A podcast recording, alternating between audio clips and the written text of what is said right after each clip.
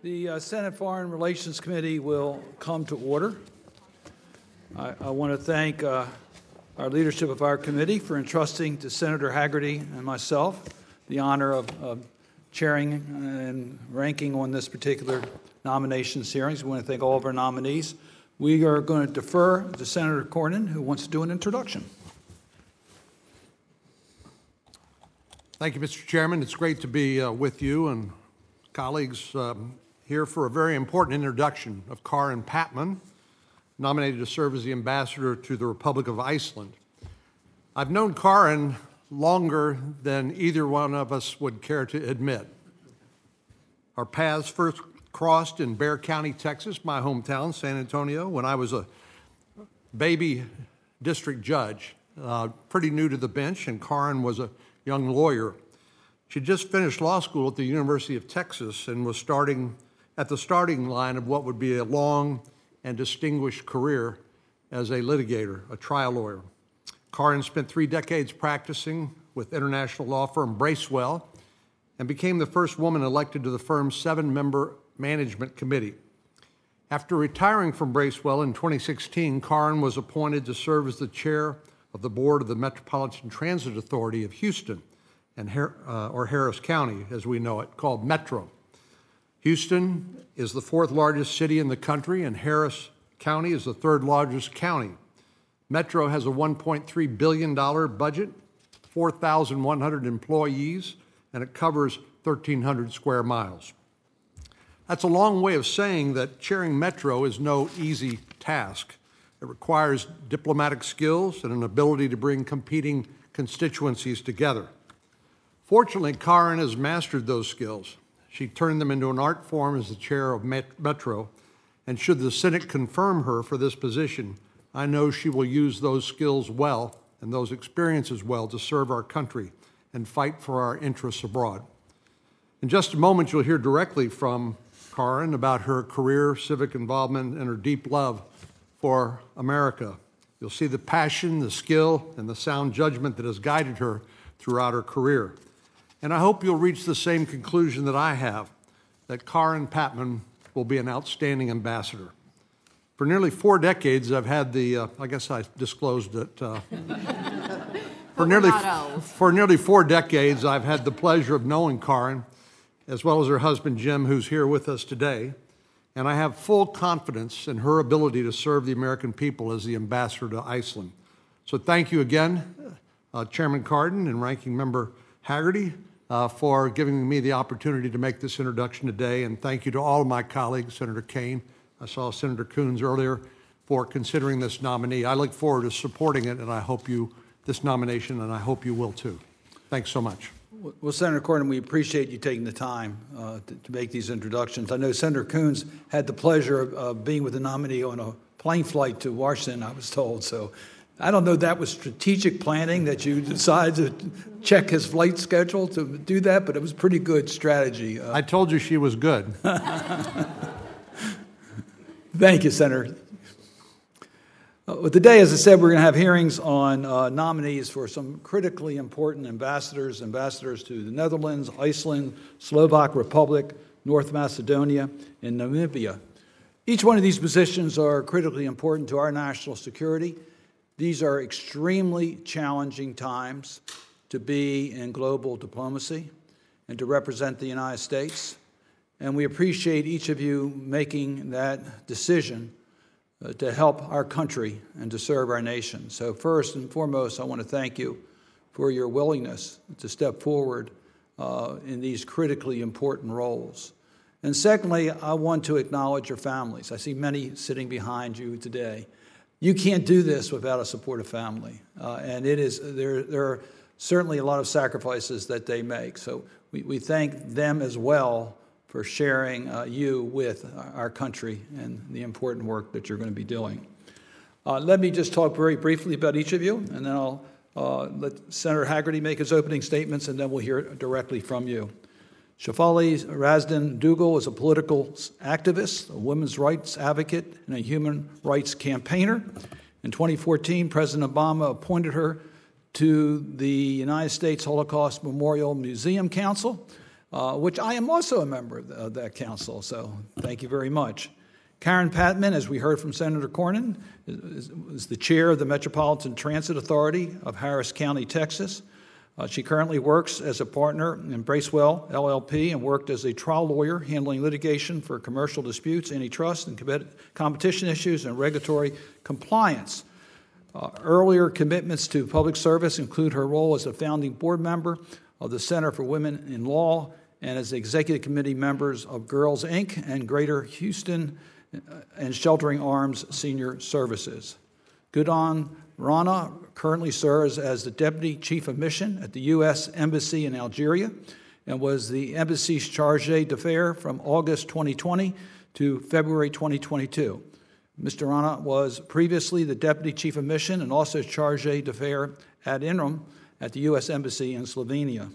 Among other positions, he was Director of Afghanistan and Pakistan on the National Security Council staff and the Deputy Minister Council for Political Affairs at the U.S. Embassy in New Delhi. Ms. Angela Price Aguilar is a career member of the Senior Foreign Service with the rank of Minister Counsel. She served as the Deputy Chief of Mission at the U.S. Embassy in Islamabad, Pakistan, as well as its charge d'affaires. She formerly served as Minister Counsel for Public Affairs at the U.S. Embassy in Paris acting Principal Deputy Assistant Secretary of State for the Bureau of South and Central Asia, Asian Affairs and Deputy Assistant Secretary of State for Press and Public Diplomacy in the Bureau of Press and Public Diplomacy. She's held other diplomatic posts in Pakistan, North Macedonia, Vietnam, France, and India. And then Randy Berry, uh, to be ambassador in Namibia. Uh, Mr. Berry served as U.S. ambassador to Nepal. Prior to that, was Deputy Assistant Secretary in the State's Department of Democracy, Human Rights, and Labor. Before that, the State Department's first Special Envoy for Human Rights of the LGBTI persons. I understand that Senator uh, Kaine will make an introduction for uh, Ms. Duggal, but uh, if I first, let me turn it over to the ranking member, and then we'll go to Senator Kaine. Senator Hagerty. Thank you, Chairman Cardin. And I want to thank all the nominees for appearing here today. Um, I also appreciate your willingness to serve this great nation. I can't tell you what an honor it is to represent the most exceptional nation in the world to any country. And you have been nominated to do just that. So just being here is quite an accomplishment to have gotten to this point, and I hope that we have a good hearing today to move you along the path. Um, I'd like to start with the nominee to be the U.S. ambassador to the Netherlands. The United States and the Netherlands share a long history of friendship and coordination that goes back to the American Revolution. I look forward to hearing from the nominee about how we can maintain a strong partnership and work to counter China's malign influence in Europe. Uh, with respect to the nominee to be ambassador to Iceland, Iceland is a strategically important country, and both President Trump and President Biden have pushed hard for enhanced engagement on Arctic issues in light of concerns about Russia and Chinese activities in the region. I look forward to hearing from the nominee on this subject. Next, I'd like to turn to the nomination to be the ambassador to the Slovak Republic. The U.S. and Slovakia share a commitment to freedom and human rights, and I believe Slovakia's experience can be a model for other emerging democracies. I hope our next ambassador can continue to build our strong diplomatic ties and aid in fulfilling our commitments to this ally. For the nominee to be ambassador to North Macedonia, the U.S. and North Macedonia have good relations and recently held a strategic dialogue to take stock of the bilateral relationship and outline areas for enhanced cooperation. I'm interested to know your thoughts on further areas of cooperation between the U.S. and this Western Balkan country. Last but certainly not least, I'd like to focus on the nomination to be ambassador to Namibia. The United States and Namibia share a friendly relationship, and I look forward to hearing from the nominee about how we can strengthen the U.S. partnership with Namibia in light of their close ties with China.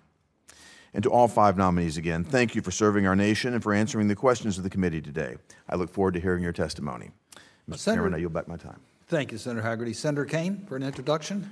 Thank you, Mr. Chair, and to Senator Hagerty. It's a, it's a real treat to be with the panel and and Carin, so good to see you as well. I, I, do want to say just a few words of introduction about my longtime friend, uh, Shefali Duggal. And I'm really, really excited that she's been nominated for the ambassador position in Netherlands. being in politics is tough.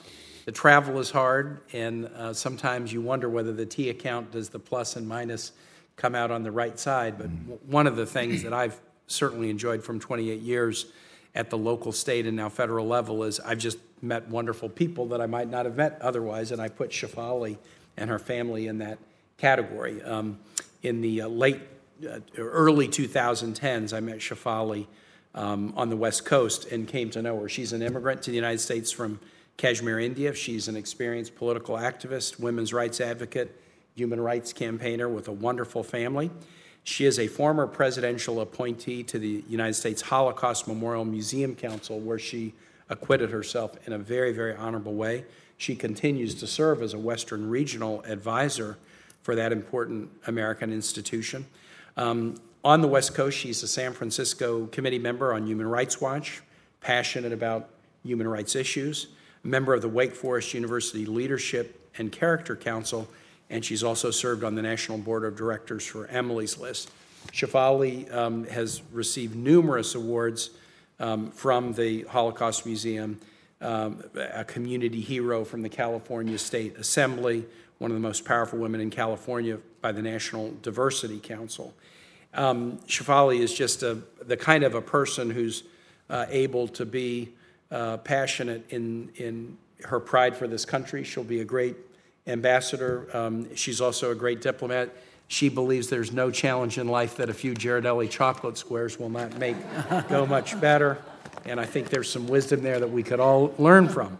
But uh, I'm going to stay and ask questions as a member of the uh, as the member of the committee. But I just wanted to uh, introduce Shefali to my friends on this side of the dais and recommend her highly.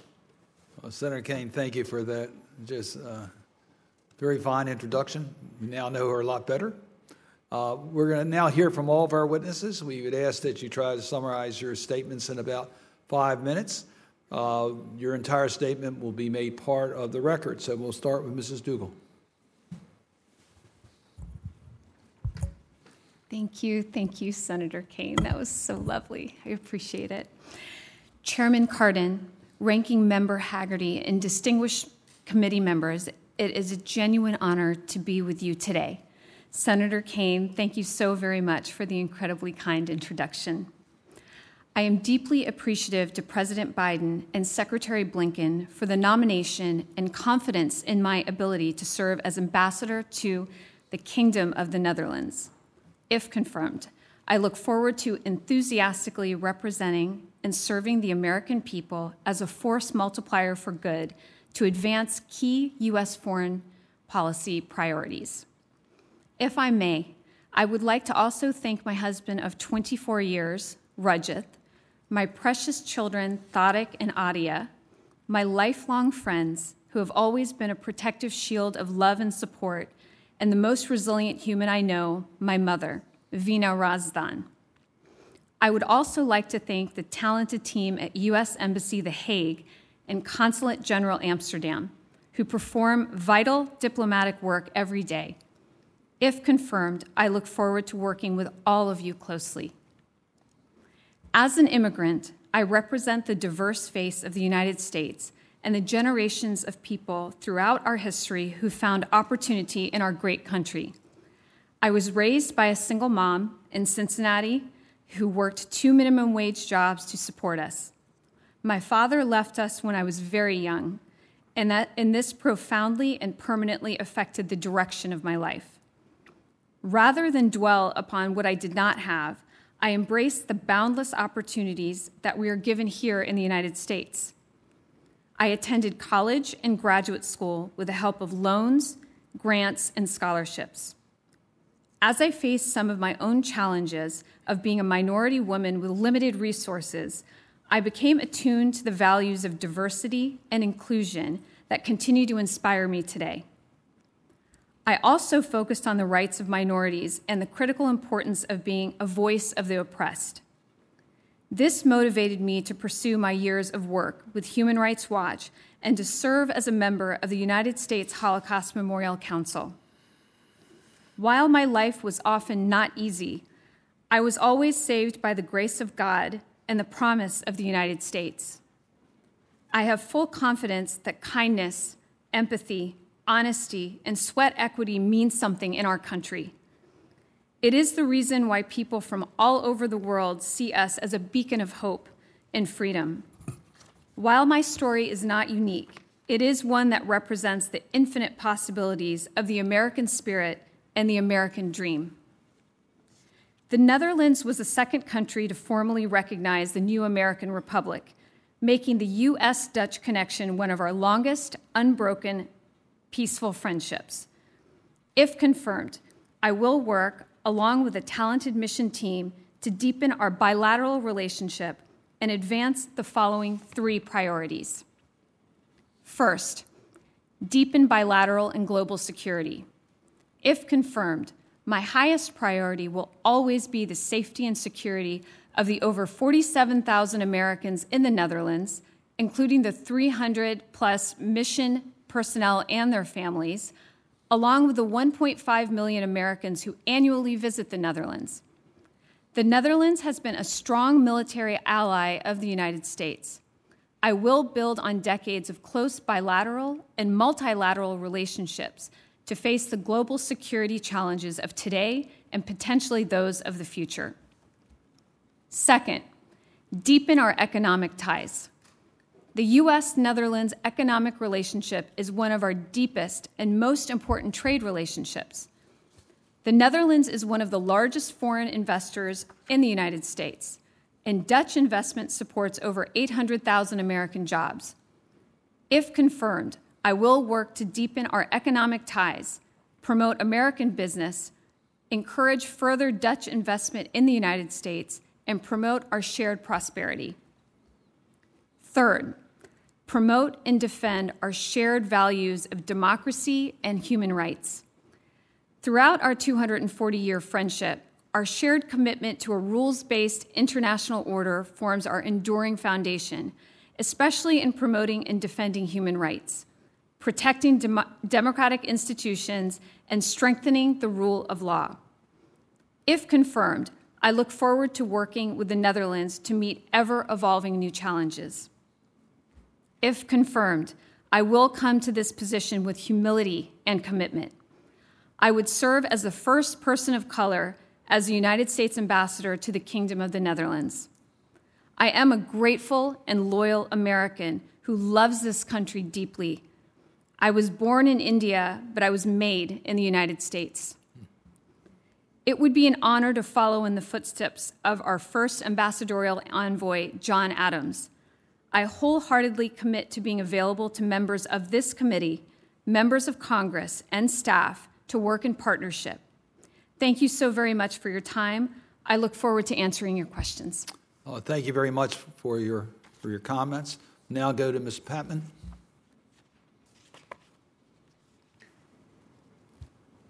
Chairman Cardin, is my microphone on? Yes, it is. Thank you. Chairman Cardin, Ranking Member Hagerty, and distinguished committee members, it is the deepest honor to appear before you today as the President's nominee for the United States Ambassador to Iceland. I'm honored and profoundly grateful to President Biden and Secretary Blinken for their confidence, and of course, I'm also deeply appreciative of the support of my home state senators, for Senator Cornyn for his so very gracious introduction, and Senator Cruz as well. I'm joined today by my husband, Jim Derrick, without whose love and support I would not be before you. This nomination is particularly special to me because I grew up in a family of public servants. My dad, Bill Patman, and my grandfather, Wright Patman, served in the United States House for a total of 51 years. So I completely understand that this role will require me to work in partnership with Congress on the issues that I will face. In fact, both my dad and granddad were in the audience when President Roosevelt delivered his Day of Infamy speech. My grandfather as a congressman, my dad as a page. My maternal grandfather, Fred Mauritz, whose parents immigrated from Iceland's fellow Arctic country, Sweden, was a Texas state senator also. And in honor of our Scandinavian heritage, my mother caused the Swedish Excellence Endowment at the University of Texas to be established, for which she received the Royal Order of the Polar Star from the King of Sweden. So, being nominated for this public service role and in a country representing my own Nordic heritage is deeply special. It's a critical, as, as, as, as Senators Cardin and Hagerty have uh, noted, it's a critical time to serve in this role and in Iceland, the Arctic. Iceland has long been our highly valued ally, a strong democracy whose bedrock values mirror our own, a founding member of NATO, a 70 year security partner, a fellow Arctic nation, and a country of enormous strategic importance as we all face threats from other powers. I've been blessed with opportunities that have prepared me to be a chief of mission and build consensus among diverse stakeholders. And I won't uh, repeat those from my statement here because Senator Cornyn kindly set those forth in his introduction. But if confirmed, the following are top priorities I would seek to advance. First, of course, to protect the safety and security of U.S. citizens in Iceland, including those under Chief of Mission Authority, embassy personnel and their families, and U.S. tourists. More, more tourists visit Iceland from the United States than from any other country. And I look forward to welcoming all of you on CODELS, I hope. Second, to advance our shared security interests, Iceland's key location between North America and Europe and at the center of two critical maritime passageways is even more important as melting Arctic ice increases maritime traffic. Russia and the People's Republic of China fully understand the economic and military importance of Iceland and if confirmed, I will seek to deepen our security cooperation and support Iceland in managing these challenges. Ranking Member Hagerty had specifically uh, discussed China, and yes, they in fact are increasing their presence in the Arctic, and I look forward to further discussions, discussing it in Iceland as well, um, if, if uh, you want to question me about it. Third, if confirmed, I would seek to strengthen our economic relationship. The United States is already Iceland's most important single country trading partner with great opportunities for additional trade and investment. I would work with Iceland with respect to its vital role in sustaining our planet and as a world leader in renewable energy and a pioneer in carbon storage. Fifth, we're both members of the Arctic Council, so I would look forward to working with Iceland on Arctic issues. And additionally, of course, I would prioritize people to people ties through exchange programs, robust public diplomacy efforts, and one on one contact with me and my husband, Jim. Um, I'm blessed that it is a country relatively small in population, so I hope to get to meet a lot of people in Iceland. It would be the privilege and honor of a lifetime to serve as the United States Ambassador to Iceland. Thank you for your time and consideration, and I look forward to your questions. Uh, thank you very much uh, for your comments. We'll now hear from Ms. Aguilar.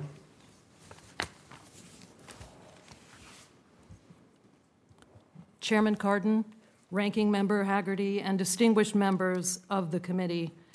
It is the honor of my Foreign Service career to appear before you today as President Biden's nominee to be the next U.S. ambassador to the Republic of North Macedonia. I am humbled by and grateful for the trust President Biden and Secretary Blinken have placed in me to represent the United States in Skopje. I hope to also earn your trust, and if confirmed, would work closely with you to advance U.S. foreign policy priorities in North Macedonia.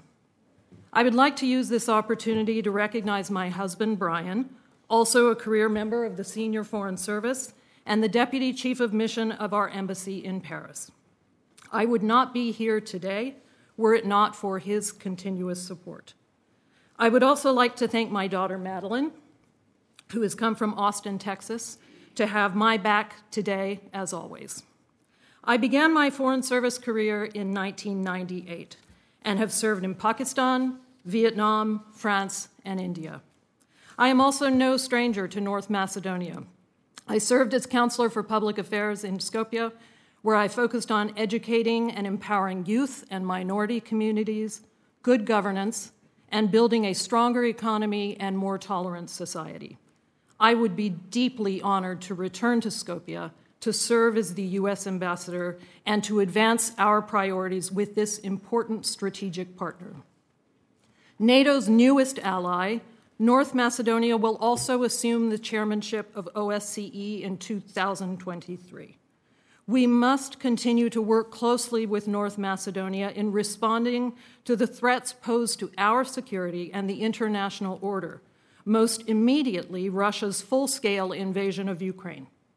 The urgency of this moment underscores the importance of deeper political, economic, cultural, security cooperation, and people to people ties with North, North Macedonia and other Western Balkan countries as they work to realize their strategic goals of European integration. The United States has supported North Macedonia's long standing goal of EU accession. We stand firmly behind the EU enlargement process because it has advanced democratic development and promoted peace, stability, and prosperity on the European continent, building stronger strategic partners for the United States. North Macedonia has overcome difficult challenges and made tough choices to take historic steps forward on its accession path. If confirmed, I will build on these successes to secure that path forward. The United States and North Macedonia have many shared priorities, including fighting corruption, improving the rule of law, and strengthening good governance. If confirmed, I will encourage judicial reforms and urge the institutions of North Macedonia to promote transparency, investigate allegations of abuse, and decisively counter corruption to bolster public confidence in governance. I will work with interagency partners to help North Macedonia develop a national strategy that effectively holds corrupt actors accountable. If confirmed, I will work to support North Macedonia's economic future through policies to bolster its investment climate, strengthen infrastructure, improve energy diversity and security, and build resistance to malign external influence, including from Russia and China. I will work to advance the country's integration into regional economic growth initiatives based on EU standards, such as Open Balkan and common regional market. I will support American companies exploring opportunities in North Macedonia. North Macedonia needs to diversify energy sources and routes and develop competitive, transparent, and efficient energy markets. If confirmed, I will champion the country's transition from coal towards cleaner alternatives and create the market conditions that attract American investment that will spur North Macedonia to become a regional energy hub. Finally, if confirmed, I will build on the positive momentum of June's bilateral strategic dialogue, which you mentioned, Senator Hagerty, which touched on a range of issues, including deepening military to military cooperation. It would be an honor to lead our Embassy Skopje team and work with the government, citizens, and our international partners on these priorities. Thank you again for the opportunity to appear before you, and I welcome your questions. And thank you for your testimony. Mr. Rana? Chairman Cardin, Ranking Member Hagerty, Senator Kaine, thank you for the opportunity to appear before you today. I am honored to be President Biden's nominee for the position of Ambassador to the Slovak Republic. I am grateful for the trust and confidence the President and Secretary Blinken have placed in me. If confirmed, I pledge to work with you to advance our nation's interest in the Slovak Republic. I first want to thank my wife, Alexa Alonso, and my sons, Rohan and Arjun. Alexa and Rohan are here with me today, and my younger son, Arjun, is watching from home with my wonderful sister in law, Alicia Alonso. I'm so proud of them all, and I'm here before you today because of their love sacrifice, and support. As part of a diplomatic family that moves every few years, I want to thank them for their own service to our country.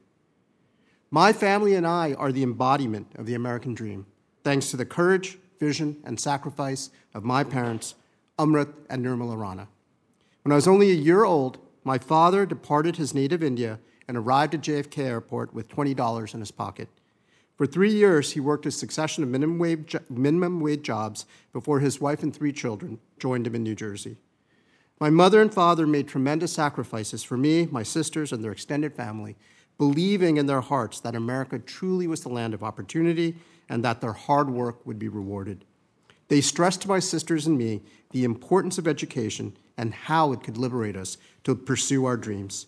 Thanks to my parents' sacrifices and hard work and my own journey as an immigrant, I am deeply conscious of how privileged I am to be an American citizen, and I'm honored to have served and represented my country as a diplomat for the last 20 years. As a person with a disability, I am also immensely grateful for the opportunities and freedom I have had as an American. I contracted polio as a child in, in, uh, in, India and need to use a leg brace and forearm crutches to walk. Between my time in the Peace Corps and Foreign Service, I have lived and worked in eight foreign countries on four continents. Though we still have much to do in the United States to ensure all disabled people can live full and dignified lives, I believe from my own lived experience that we are doing much better than many other countries. I sit before you today as an ambassador nominee only because my parents had the wisdom and foresight to come to the United States. As Foreign Service Officer, I have advanced U.S. interests all over the globe, including in Europe. Next year marks the 30th anniversary of Slovakia's independence, and if confirmed, I hope to continue strengthening our already close relationship with the Slovak Republic.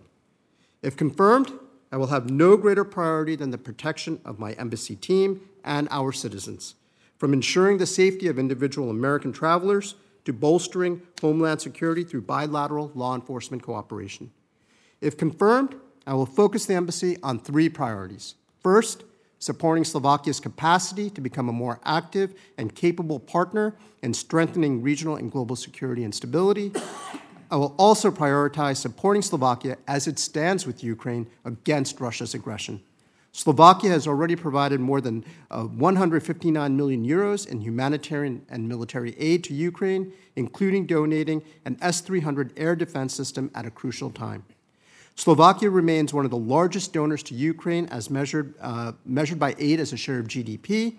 And since 2014, Slovakia has provided a critical link for Ukraine to import natural gas from Europe.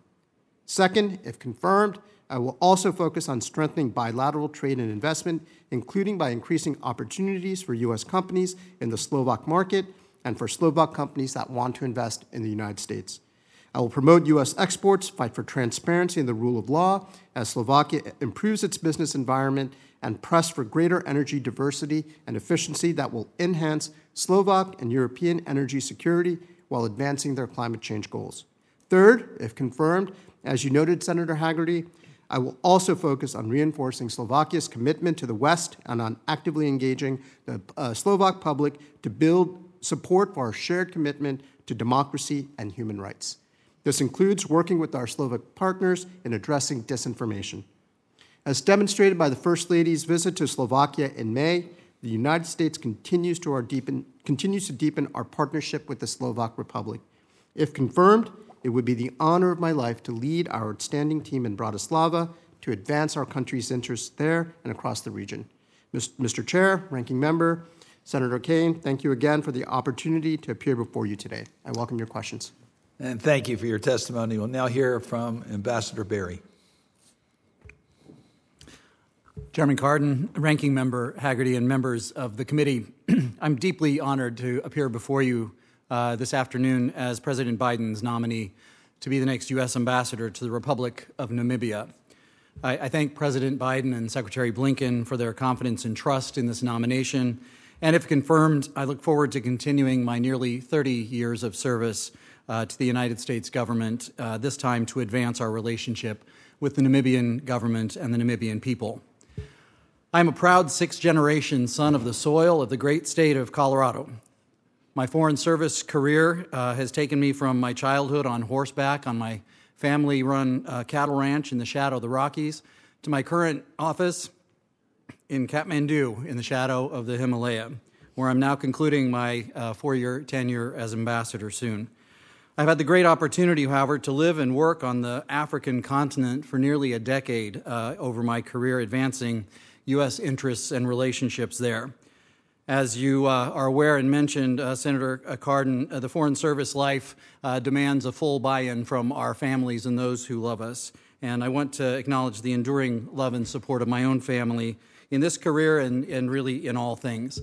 Uh, my husband, Pravesh Singh, who's seated behind me, and uh, my children, Arya and Xander, who are also joining us today. For the past 30 years, Namibia has been a stable democratic country and a model of U.S. Africa partnership. It has continued to build strong institutions and an independent judiciary, and typically ranks right at the top in Africa for press freedom. Nepal's, uh, Namibia's government and citizens share many of the United States' priorities, including strengthening democratic institutions, increasing free trade and investment to grow an inclusive economy, promoting human rights, and addressing global threats such as climate change. And if confirmed, I look forward to leading our dynamic team in Windhoek to deepen our partnership and further our common interests and values. I'd like to share with you the priorities that, if confirmed, I would work hard every day to advance as U.S. Ambassador. First and foremost, the welfare of U.S. mission colleagues and American citizens is my paramount priority, and I will work every day to ensure that our people are serving in a workplace that is healthy, is inclusive, and is marked by respect. I am excited also for the chance to move uh, our, our team into a new chancery next year uh, that will provide a better physical work environment for all. Also, relationships of trust are a key part of diplomacy, I believe, both inside and outside the walls of an embassy, and I will invest heavily in building up relationships based on respect that produce results for our goals. My mission team and I will support Namibia as it builds on its tradition of good governance. Anti corruption messaging and assistance to fortify Namibia's democracy is a priority both for their government and for ours. Through advocacy and partnerships, we will encourage Namibia to fully implement laws and policies that respect human rights. Namibia also faces threats to its abundant natural resources, which are, like our own, vulnerable. In this case, to exploitation by transnational criminal organizations and foreign powers due to insufficient social and legal protections. We will partner with Namibia to minimize opportunities for corruption and nature crimes and ensure that Namibia's ambitions to become a regional transport hub via the Walvis Bay port include strong safeguards against illicit activity. Both the United States and Namibia seek increased bilateral trade and investment. The U.S. Namibia commercial relationship is a growing one, and recent successes show that fostering increased trade and investment through mechanisms like the African Growth and Opportunity Act, Prosper Africa, Power Africa, and other infrastructure and economic initiatives are critical components of our efforts to accelerate economic development in Namibia. If confirmed, I will facilitate commercial relationships and call for a pro business and pro innovation policy for U.S. and Namibian businesses and accelerate uh, equitable and inclusive development. Creating opportunities for planning and security partnerships will allow us to advance our priorities as Namibia grows in strategic importance as an anchor for activity in the South Atlantic Ocean. And finally, if confirmed, I will focus on our continued investment in people. Once facing one of the world's highest HIV AIDS prevalence rates, Namibia became a flagship country through the U.S. President's Emergency Plan for AIDS Relief, or PEPFAR, and it is now one of the few highly affected countries in the world that is nearing epidemic control of HIV and AIDS. Our investment of over a billion US dollars through PEPFAR in Namibia since 2004 has saved lives of thousands and been a force multiplier for our bilateral relationship, fostering cooperation in many areas in addition to health. And the next chapter in our partnership with Namibia must ensure a resilient, well equipped, and civically engaged population, especially among Namibia's youth. If, continu- if, confirmed, I will use our resources to empower current and future generations to partner with us to respond to global threats and opportunities and to adapt to longer term economic, social, and environmental challenges. Mr. Chairman, members of the committee, I thank you and I look forward to your questions. And we thank all of you for your, for your uh, comments and your observations. We appreciate that very much. This committee uh, has a tradition of asking all nominees uh, questions about their availability Some of you have already answered this in your presentations. You must have anticipated these questions were going to be asked. That's good staff work. But I'm going to ask each of you to answer yes or no individually on the four questions that are asked about responsiveness to our committee. Do you agree to appear before this committee and make officials from your office available to the committee and designated staff when invited? Yes. I do. Yes. Yes. Do you commit to keep this committee fully and currently informed about the activities under your purview? Yes. Yes. Yes. Yes. I do. Do you commit to engaging in meaningful consultation with policies are being developed, not just providing notification after the fact? Yes. Yes. Yes. Yes. Yes.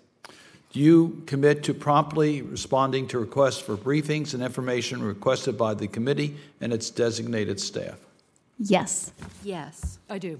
Yes. Yes. You all passed. Congratulations. Uh, as, as I think it's been observed, the, the five countries that you have been nominated to be our representatives are all democratic states. So we are dealing with countries that are natural allies of the United States, but they have certain challenges. There's a couple uh, common concerns that we have. One is the dependency on Russian oil, which is today a very important consideration. As we know, Russia has weaponized the use of energy. And uh, these countries remain very dependent upon Russian energy sources. It makes it more challenging for us to have the type of leverage to keep unity in our support for Ukraine. In the Slovak Republic, I understand 100% of their oil is imported and 85% of their natural gas. Uh, we know in North Macedonia it's, it's, a large percentage, in the Netherlands. So let me start first with Mr. Rana. How would you uh, go about uh, urging the importance of removing that dependency from the point of view of the national security, not only of, of, of the Slovak Republic, but also uh, of our allies in Europe? Thank you very much for that question, uh, Senator Cardin. Uh, you are absolutely right. 100% uh, of uh, Slovakia's oil and nuclear energy, the fuel, is derived from Russia, and 85% of its natural gas. Uh, the most important thing that uh, I would do if confirmed as president, as president, as uh, ambassador, would be to encourage Slovakia to integrate within uh, the European Union's own internal energy market and diversify fuel types, supply source countries, and delivery routes. What do we mean by that? Uh, one, uh, with the Russia, with the nuclear fuel, try to find new suppliers. Right now, they're completely dependent on the Russians. With natural gas, uh, Slovakia has already built uh, interconnectors with all of its neighbors. Uh, they've contracted with the Norwegians to supply natural gas. They've also uh, brought in uh, LNG, including from U.S. suppliers. So these are the types of activities that we would continue to encourage uh, Slovakia and, frankly, all of the European allies to continue doing. Thank you. Thank you. Mrs. Aggeler, um, there's a common, a similar problem in North Macedonia, not quite as great. And as you point out, North Macedonia is taking on a leadership within the OSCE, which we're very pleased to see. But it also gives us a chance for whoever assumes leadership in that organization to demonstrate by action their commitment to the Helsinki principles. Uh, in North Macedonia, the energy issue was one, but also they've had some challenges in the rule of law and building that capacity. Uh, tell me how you could utilize our position in that country through our mission, particularly as North Macedonia ascends in the OSCE? Thank you so much for the question, uh, Chairman Cardin. And they're both critically important right now. Uh, particularly as we look at the fact that just 12 days ago, the Parliament of North Macedonia passed the required, uh, the required motions to begin its EU accession, to accept the French proposals for that accession. And as we look to, to this country and to Albania moving forward in the EU, uh, first of all, you're absolutely right about the energy crisis. North Macedonia is on the verge of declaring an energy crisis as of August because of their dependence largely on Russian gas. Uh, we have already seen efforts through our uh, through our mission in Greece, for example, on a Greece North Macedonia interconnector uh, LNG that would not only benefit North Macedonia, but also many of its neighbors. And there are a number of initiatives on clean energy that would assist them to move away from the dependency on Russia. But your point also about not only OSCE, OSCE leadership, um, but also their EU accession aspirations are critically important and I believe offer us an opportunity. And if confirmed, I will do everything in my power, Senator, to help them make so many of the reforms in rule of law, for example, that will assist that country in overall governance, which they so desperately need. I was very pleased to read today that uh, the embassy in Skopje announced $4.3 million in uh, additional funding for rule of law programs across North Macedonia that were a direct result of the strategic dialogue that we had in June. So, those reforms, those necessary reforms, I would do everything I could to support them. Thank, Thank you. Um, Ms. Duggal, let me complete uh, the, the issue in regards to Russian dependency. Uh, there, there is a similar problem uh, uh in regards to Netherlands. Uh, tell us how you would address that as our ambassador. Thank you for the question, Chairman Cardin. Um, that's absolutely such a critical thought. And Russia does use energy as a weapon to attempt to weaken Europe. The Netherlands is, in fact, less dependent on Russian energy than other European countries. And the Netherlands does hope to cut Russian oil and fossil fuels by the end of the year and aims to halt coal imports by August 11th and expand wind and solar.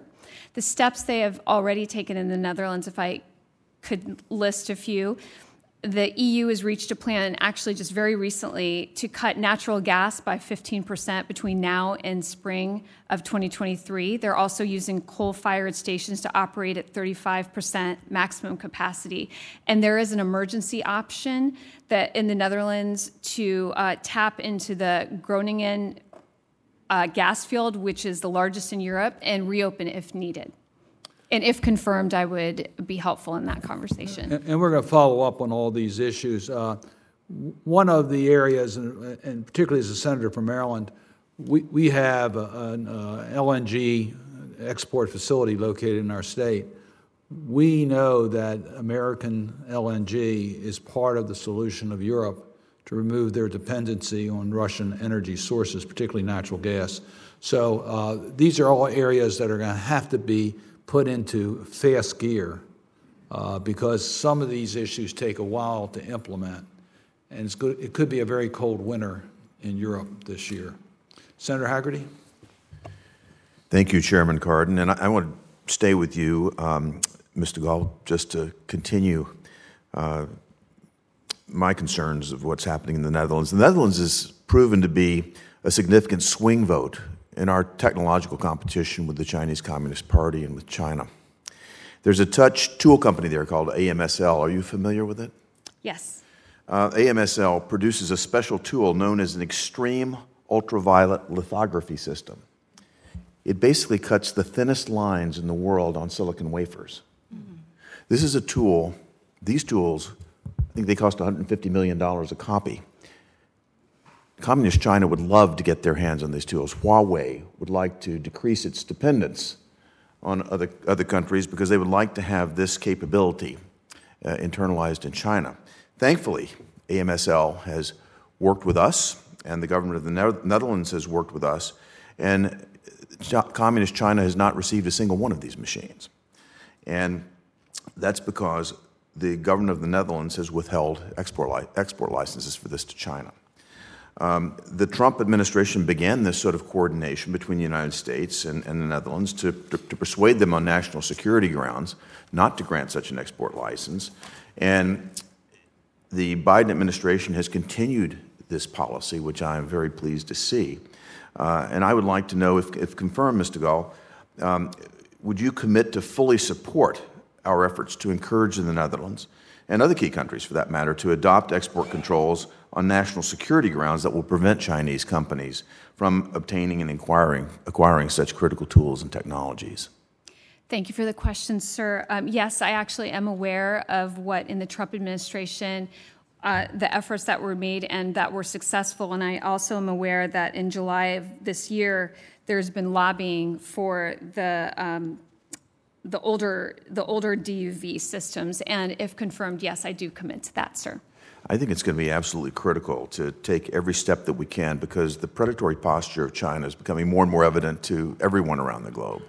But our technology competition is absolutely vital. And if you have the opportunity to, to be confirmed, um, I think your recognition of the national security threat that Communist China poses and the fact that you'll be representing us to a nation that's could, could play a critical role in denying Communist China with that capability, I think would be vitally important.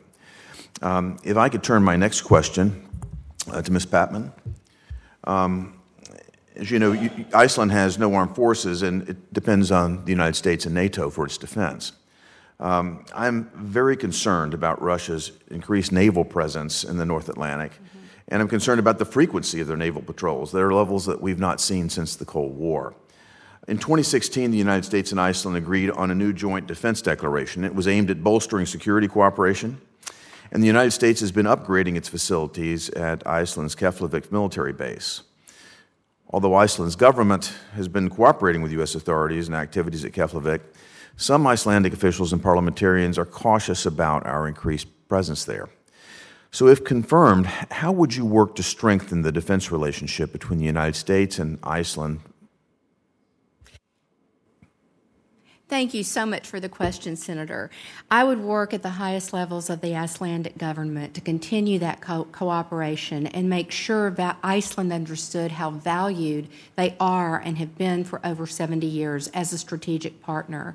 As I'm sure you know, their location is so pivotal that in World War II we had a base there with troops, which we ultimately, thinking that the Cold War was over prematurely, as it turns out, um, withdrew in 2006. But subsequent to that time, Keflavik, as you're obviously aware, has served as a really critical military base for surveillance. And in fact, um, on either side of Iceland are the two maritime passages, collectively known as the Greenland Iceland UK Gap, that are essential to be used for NATO surveillance of Russian submarines before they drop off into the North Atlantic and become untraceable.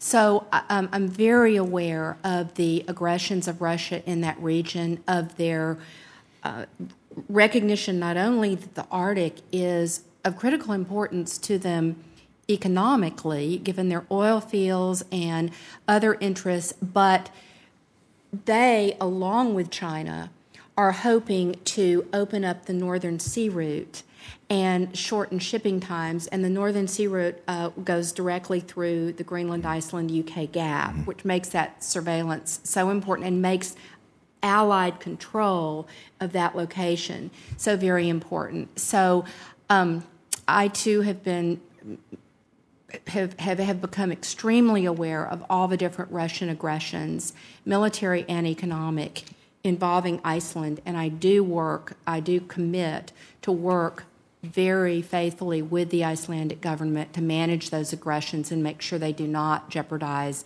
either Icelandic or American security. Thank, thank you for that response. Thank you, Mr. Chairman.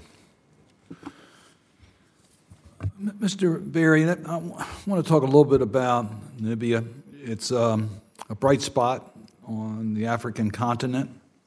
So let me start by acknowledging that. They're ranked 58 out of 180 in the ranking on the 2021 Corruption Index, uh, which is the sixth best score in Africa. But as I assume you are aware, they recently had a major scandal in their fishing quotas, uh, dubbed the fish rot in which government officials were engaged in corruption. We recognize that corruption is one of the major ways in which democratic states become very vulnerable. So, how can you use the resources of our mission to help strengthen their commitment for anti corruption activities? Within their country.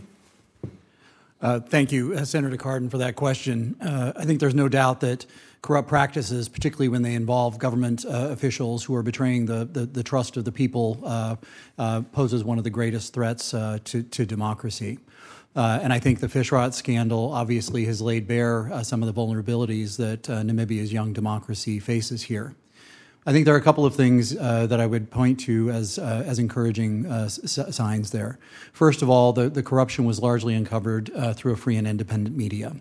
Second of all, uh, the government took uh, positive action in sacking those who were responsible or accru- accused through that process and have moved them to trial.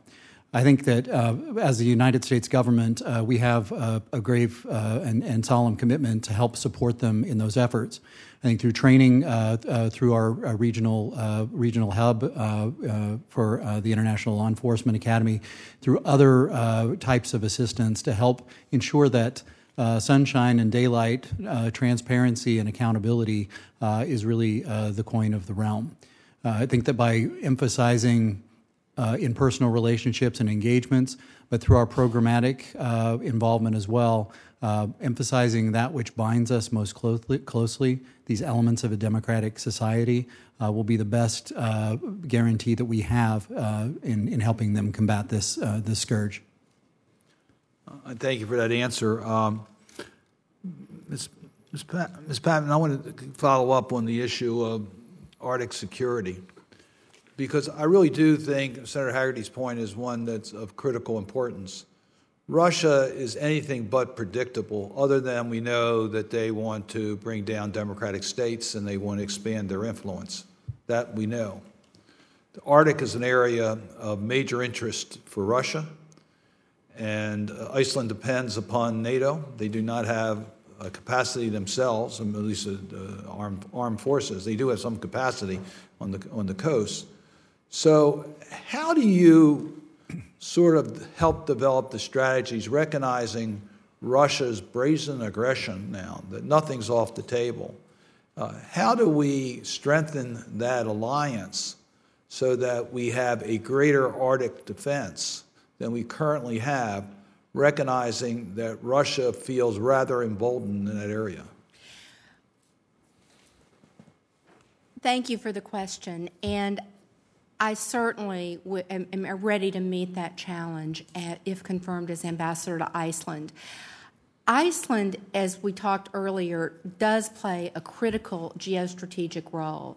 And the whole uh, attitude toward Russia, in my understanding in Iceland, has completely changed in light of the aggression in Ukraine.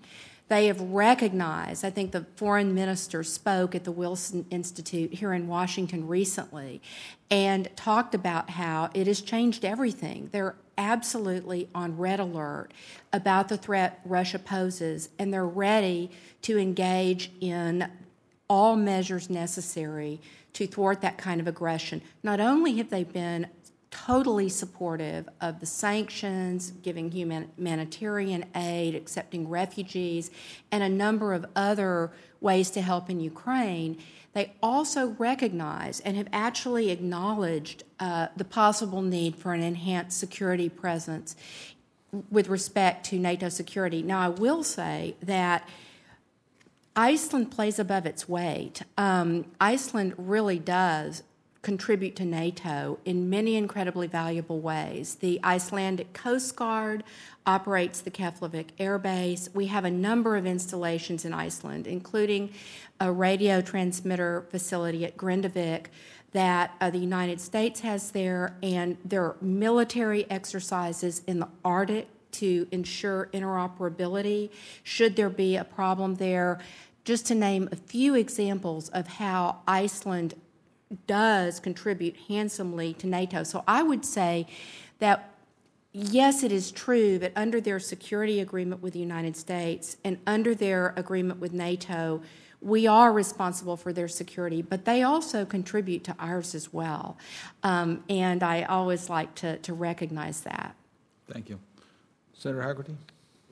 If I might just add uh, one more question. This is from Mr. Berry. Um, and again, a concern about China's predatory presence in Africa, broadly speaking. Uh, they have aggressively used their debt trap diplomacy to move into Africa, and I'm very concerned about the posture they're adopting with regard to lithium. And China is on track, if, if, if nothing's done about it, to control 75% of the world's lithium supply in just a few more years by 2030. Um, in Namibia, all the active uranium mines are majority Chinese owned. And China has invested 4.7 billion in a uranium mining project that's one of the largest investments that China has in Africa. So I'd love to hear what your perspective is on the Chinese Communist Party's activities in Namibia and what you would foresee as your, if you're confirmed, what you would foresee as your response to that. Uh, thank you, Senator, for that question. Uh, you know, for the last uh, four years, I've been leading a team uh, uh, in a in a country that shares a border with China. So I've become acutely familiar with many of the Chinese predatory policies, its use of disinformation, for example, to target uh, other relationships uh, through the, the um, uh, you know, the, the, the predatory uh, lending that I think has troubled so many states uh, around the world. I think what I have learned from that is that uh, the best uh, uh, the best uh, uh, vaccination against uh, those kinds of predatory or unhelpful interventions in any country, Namibia included, is for for full transparency and full visibility on arrangements around around deals on the extractive industries on any kind of investment. I think that, that we lean very heavily into our shared uh, role as democracies around the world. I believe that if confirmed, uh, what the United States can bring into looking at investment in the extractive industries or bringing greater uh, scrutiny and uh, greater uh, uh, clarity on the arrangements of those th- those deals really is at the core of, of what we what we can do there. Um, I believe that you know that that in in in, in Nepal we have uh, seen uh, the uh, Chinese government really attack U.S. programming uh, by the deployment of, of misinformation, mm-hmm. and uh, if confirmed, uh, I will work every day to promote private sector engagement, to provide greater clarity on, on on these deals, and to engage in the common sense and I think extremely useful engagement of, of building up relationships. Uh, I think that, uh, that, that an investment of, of our time, our energy, our focus, uh, and uh, working on the fundamentals of the extractive industries there will give us some new insight on how we can, uh, can compete it is uh, obviously a great concern to me. To be clear, Ambassador, you would be supportive then of U.S. private sector involvement in the extractive industries there in Namibia. A- absolutely, Senator. I think you know whether you look at um, N- Namibia's uh, potential in uh, developing its green power sources, the rare earth minerals, the lithium, uranium that you mentioned, or even uh, uh, to develop the, uh, the, the, the potential of petroleum discoveries I'd sure as uh, heck rather see American companies uh, develop those resources because I think that we can do it better. I think the technology supports it, and I think we can do it in a way that is environmentally sensitive, uh, uh which is also a, a high priority uh, for the Namibian government. Got it. Thank you.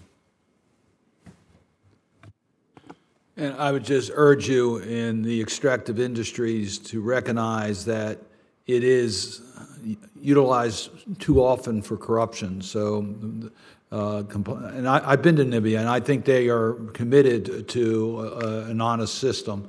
But the more transparency that we have in the process, the stronger that's going to be as these relationships are developed. Thank you, Senator. I agree. The uh, committee record will remain open until close of business on Friday, July the 29th, for members of the committee that may ask questions for the record.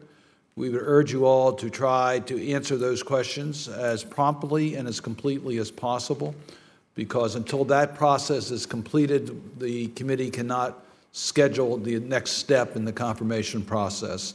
So we would ask that you cooperate with the committee. And again, we thank you very much for your willingness uh, to put up with this process and to serve our nation. And with that, the committee stands adjourned. Thank you.